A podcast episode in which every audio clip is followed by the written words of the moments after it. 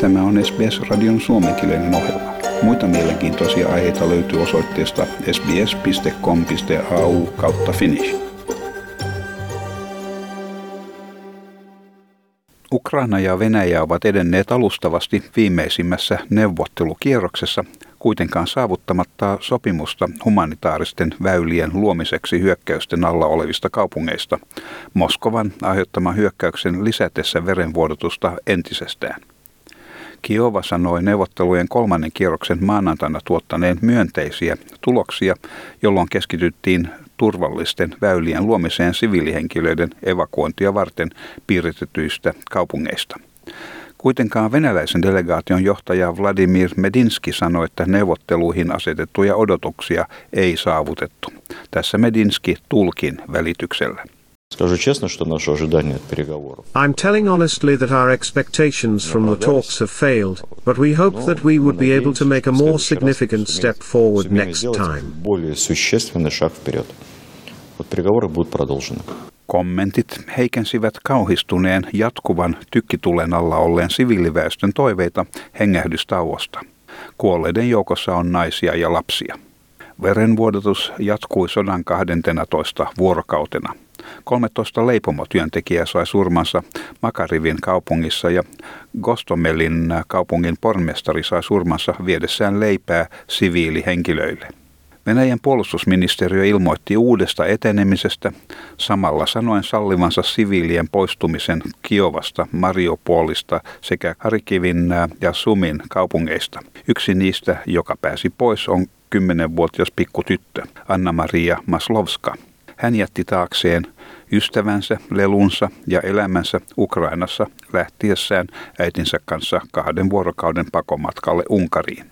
Istuessaan Unkarissa lähellä Ukrainan rajaa Sahonin kaupungissa rautatieaseman odotushuoneessa tyttö kertoi olevansa huolissaan vielä Kharkivissa olevista ystävistään. Hän ei ole saanut vastausta sosiaalisen median kautta lähettämilleen viesteilleen.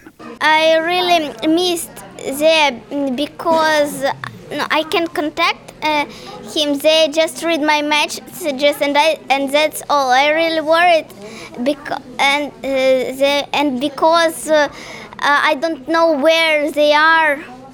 I just uh, say hi. Where are you? Uh, how are you? Um, do you want to go to back Kharkiv? Are you at Kharkiv now? Um, but they don't uh, uh, send me messages. Anna-Maria ja hänen äitinsä ovat nyt satojen muiden pakolaisten kanssa matkalla Budapestiin. Samaan aikaan Britannian pääministeri Boris Johnson ja hänen Alankomaiden kollegansa Merk Rutte korostivat tosiasiaa, että on äärimmäisen tärkeää vähentää riippuvaisuutta Venäjän kaasusta ja öljystä Lontoossa pidetyssä neuvottelutilaisuudessa. Molemmat olivat yhtä mieltä siitä, että muutoksen on tapahduttava asteittain vältettäessä energiatoimitusten epävakautta. Boris Johnson sanoi, että öljyn ja kaasun toimituksia ei voida lopettaa kerralla edes Venäjältä. Kanadan pääministeri Justin Trudeau oli myös mukana neuvottelutilaisuudessa, joiden ensisijaisena tarkoituksena oli vahvistaa länsimaisten vastausta Venäjän hyökkäykselle Ukrainaan. Yhdysvaltain senaattori Joe Manchin ajaa edelleen venäläisen öljyn tuontikieltoa Yhdysvaltoihin. Tämä läntisen Virginian demokraatti sanoo Venäjän presidentin Vladimir Putinin käyttävän energiatoimituksia aseinaan. Joe Manchin sanoo uskovansa, että Yhdysvallat voi vähentää Putinin politiikkaa keskeyttämällä venäläisen öljyn tuonnin Yhdysvaltoihin julistamalla valtakunnallisen hätätilan. But right now, we're in a war. He's used, uh, he's weaponized, Putin has weaponized uh, energy, he's weaponized the gas and the oil that flows. That's his money machine. We can offset that, we have to. And the bottom line is if you're going to fight a, a war monger such as Putin, uh, you better have a weapon that'll at least offset what he's doing, and we have it in energy, we have it in America, so let's do it. Viime viikolla senaattori Manchin esitteli molemminpuolisen lakialoitteen venäläisen öljyn tuonnin keskeyttämiseksi.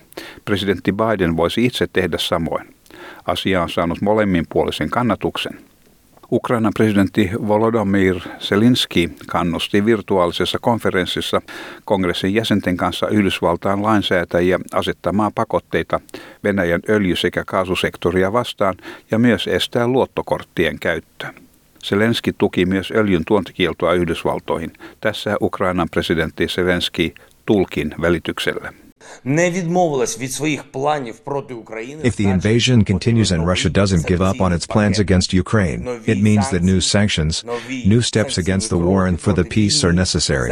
Boycott of Russian exports, in particular refusal of oil and oil products from Russia. It can be called embargo or just a moral issue when you refuse to give money to terrorists.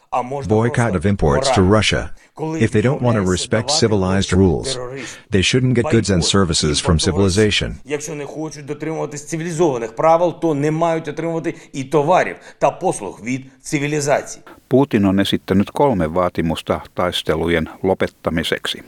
Että Ukraina luopuu ajatuksesta liittyä NATOon, tunnustaa Krimin niemimaan olevan osa Venäjää, samoin kuin kaksi separatistien hallitsemaa Itä-Ukrainan aluetta. Samaan aikaan Irlannin pääkaupungissa Dublinissa poliisit pidettivät miehen, joka maanantaina tahallaan peruutti suuren kuormauton Venäjän lähetystön porttiin mielenosoituksen aikana Ukrainan sotaa vastaan. Mielenilmaukset Venäjän lähetystön edessä ovat jo jatkuneet useita vuorokausia.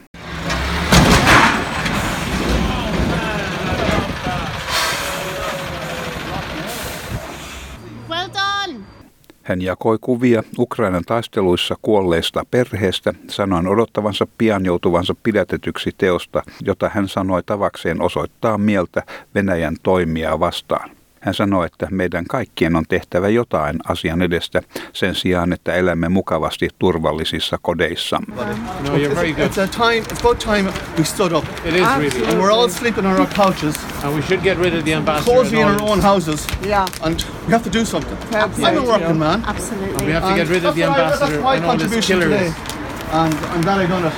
And I'm going to be arrested now shortly, so you can let the cameras know that that's why I did it. We stand with you.